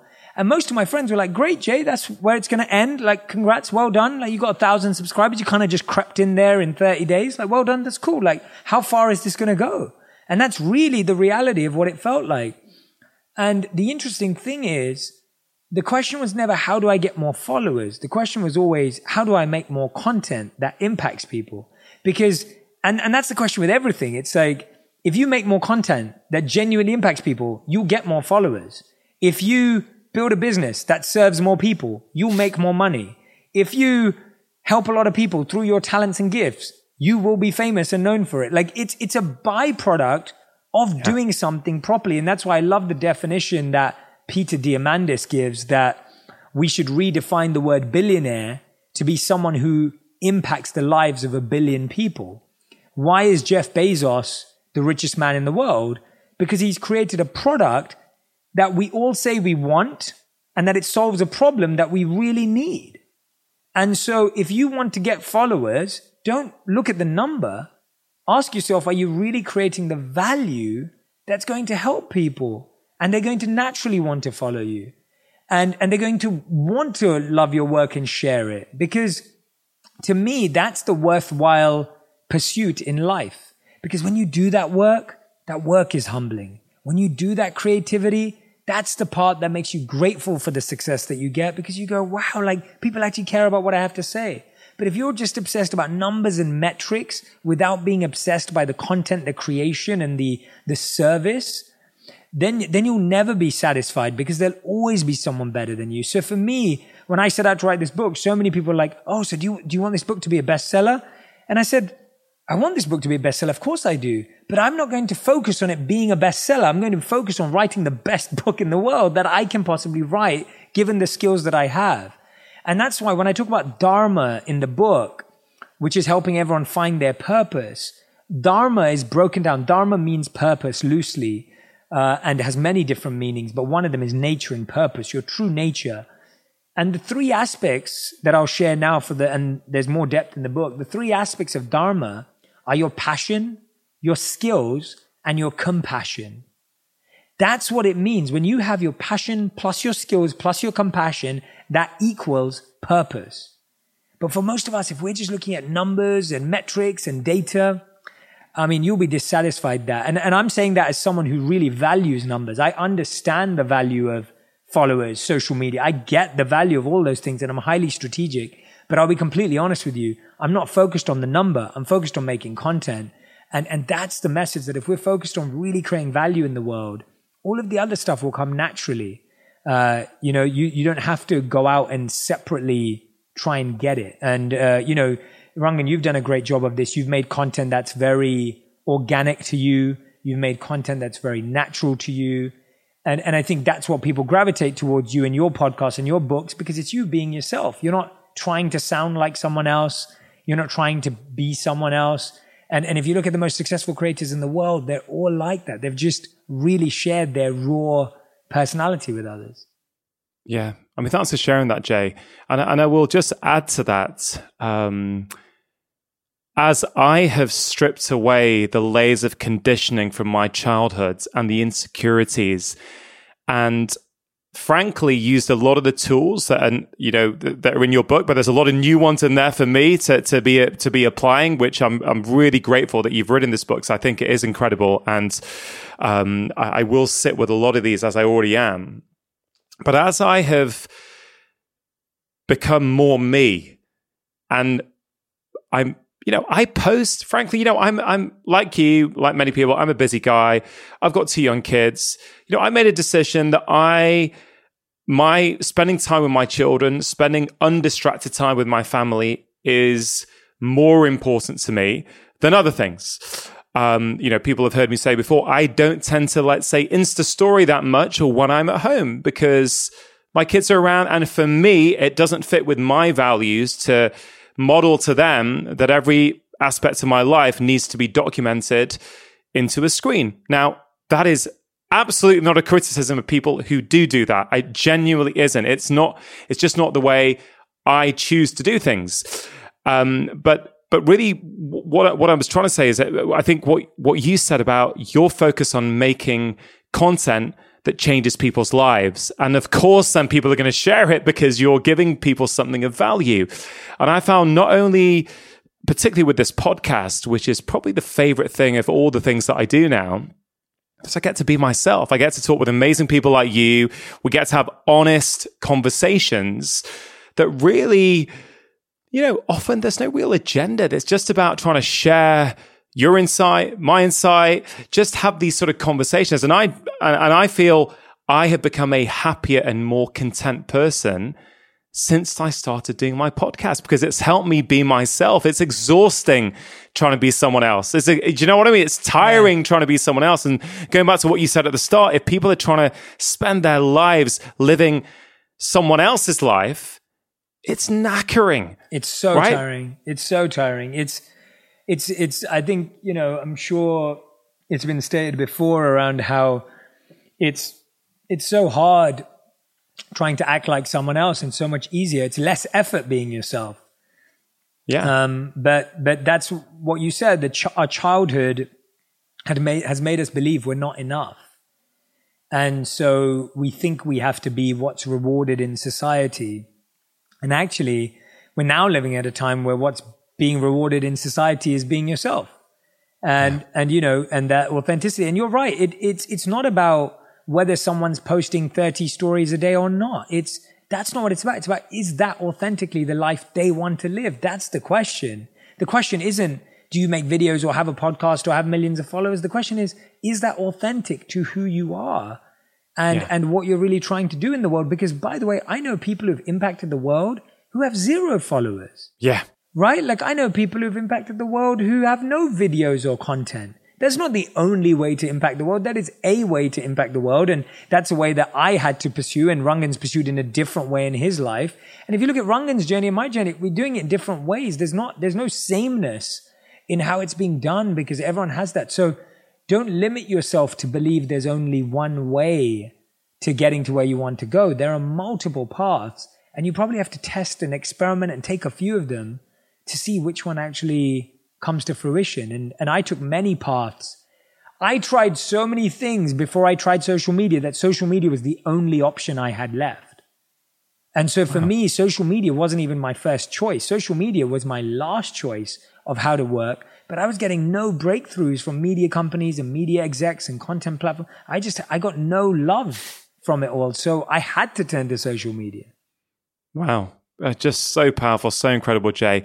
I mean, Jay, look, that I was, I, I had so many things to talk to you about relationships and about s- service and about you know the four C's of friendship. You know, which which again is expanding a vocabulary for people to be able to understand their lives better, understand their friends better, get less frustrated. But uh, I'll let people buy the book and read the book to, to, to, to, to learn those tools. And maybe at some point in the future, we can revisit this for a part two. Maybe next time you're actually allowed to travel, you're in the UK, we'll get you in that. the studio. We'll do it face to face. But Jay, this podcast is called Feel Better, Live More. And that's because when we feel better in ourselves, we get more out of our life. Now, you shared some wonderful insights and practical tips for people in the show today. And I always like to leave people with a few practical things that they can think about introducing into their life immediately mm-hmm. to change the quality of their lives, to change the way they feel.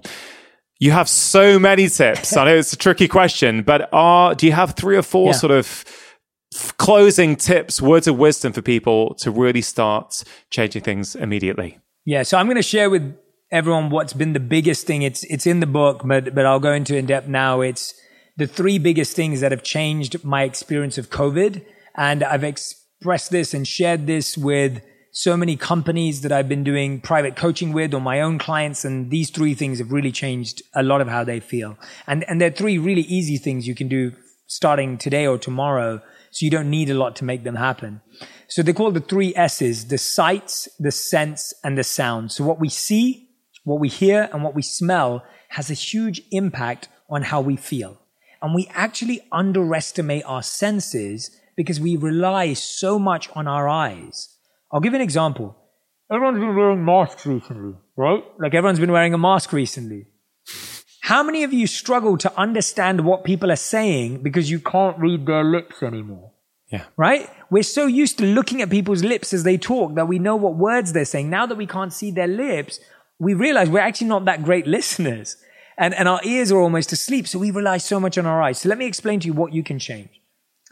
Let's talk about sight, what you see. Ask yourself right now, what's the first thing you see in the morning? What's the first thing? 80% of people, they see their phone first thing in the morning and last thing in the night. After they see their partner and before they see them in the morning. 80% of us.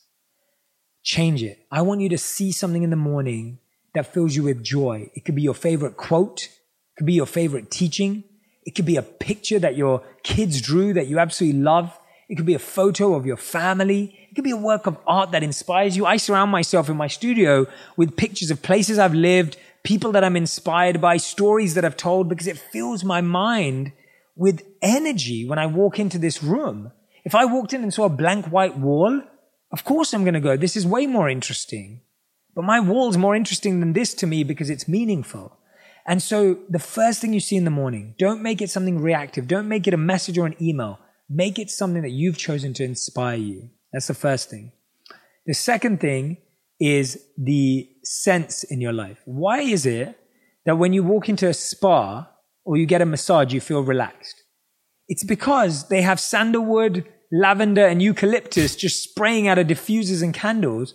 And it's an instant way of feeling calm. If you just inhale on your inward breath for a count of four and exhale for a count of four, if you just inhale eucalyptus, lavender, sandalwood, whatever scent you like from a diffuser or a candle, you will feel a natural sense of calm in your life and, and feel that clarity that you need to drop out of that anxious feeling you may have. And you can have a different scent in your living room, a different scent in your bedroom, a different scent in your kitchen, one that feels right for the energy you want in that room. And the third and final one is sound. So many of us don't realize the power of sound, but whether you're listening to your favorite song or whether you listen to nature sounds. When we were monks, we would rise to nature sounds. And we found that the sound of nature is so at pace with the body and the mind. And when I lived in New York, I'd often feel exhausted mentally. And I'd wonder why. I, I exercise, I meditate. Why is it that I feel that way? And I realized because it's of something when I researched called cognitive load.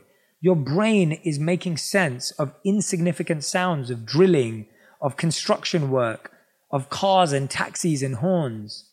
And so your brain doesn't have the power to deal with what's actually it's trying to focus on. So ask yourself, what are the sounds in the background of your life? Are they songs that bring you to life? Are they music that calm you down before you go to bed? Use sights, scents, and sounds to change the state and energy of any environment in your home. And if you literally walked into every room in your house and you said, what is the sight that inspires me in this room? What is the scent that calms me in this room? And what is the sound that makes me feel at ease in this room and use sound design, sight design, and scent design each of your rooms with just a candle, a picture, and a playlist, you, you'll transform the way you feel starting today. Yeah, just brilliant tips, Jay. Really, really great. And, and man, makes me think about my own morning and, you know, that even scent. I like that. That is something I hadn't really thought about. Although I often do come into the garden and, sort of first thing. But I could come in and really pay attention to what I'm smelling rather than just being in nature. I could also smell something. Yeah. Um, so I'll, I'll, I'll, I'll do that tomorrow morning.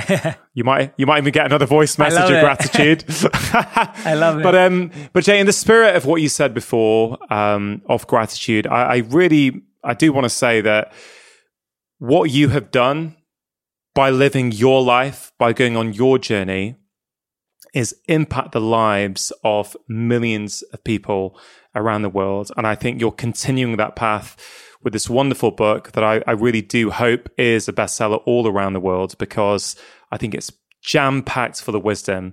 And I just want to acknowledge you for that, say thank you. Thank you for giving up some of your precious time today. We We, me, the listeners have loved having you on Feel Better, Live More, and I'm looking forward to the next time. Rangan, thank you so much. I, I want to be grateful to you too, because, you know, when I got that message and you've, and I can tell obviously in this interview, you've spent so much time with the book. It, it means a lot to me. I mean, there's no greater feeling of satisfaction as a creator than when what you create is consumed and used and practiced. And, you know, there's nothing better that, than that. And so, you know, you've given me a real gift today. And I'm so grateful that you've shared this with your audience and your community. And I can't wait to do lots more together, man. I'm excited. I genuinely am. Like, I really look forward to it because, uh, yeah, this, this was such a joy and such a treat. And this was my first thing of the day. So I'm glad I got to, glad I got to do this with you. Thank you so much. Thanks, Jay. Yeah. Thank you, man. That concludes today's conversation. I really hope you enjoyed it. Just remember, inspiration and ideas are not enough in and of themselves. You simply have to take action if you want to create change. And as always, my advice would be keep things simple and think about one thing that you can take from today's show and implement into your own life immediately. Please do let Jay and I know what you thought of today's show on social media. We are both super easy to find on Instagram, Facebook, Twitter, and LinkedIn. And if you get value from my weekly podcasts, please do share them with your friends, your family, and work colleagues. In fact, a really beautiful thing to do for people is to share an episode of my show with them that you think will really help them. I think it's a great gift to give someone. And in many ways, it's a simple act of kindness, which has benefits not just for the other person, but for you as well. So have a think about which people in your life would benefit and send them a link to this episode as well as a personal message. And don't forget, each episode is also on YouTube if they prefer videos as opposed to audio podcasts. A quick reminder that my latest book, Feel Better in Five, is now out all over the world in America, the UK, Australia, Canada, and it's coming very, very soon to Holland and Sweden. So do pick up your own copy if you've not yet. It is available in paperback, ebook, and as an audiobook, which I am narrating. I hope you have a wonderful week. Make sure that you have pressed subscribe, and I'll be back in one week's time with my latest conversation. A big thank you to my amazing wife, Vedanta Chatterjee, for producing this week's podcast, and to Richard Hughes for audio engineering. Remember, you are the architects of your own health making lifestyle changes always worth it. Because when you feel better, you live more. I'll see you next time.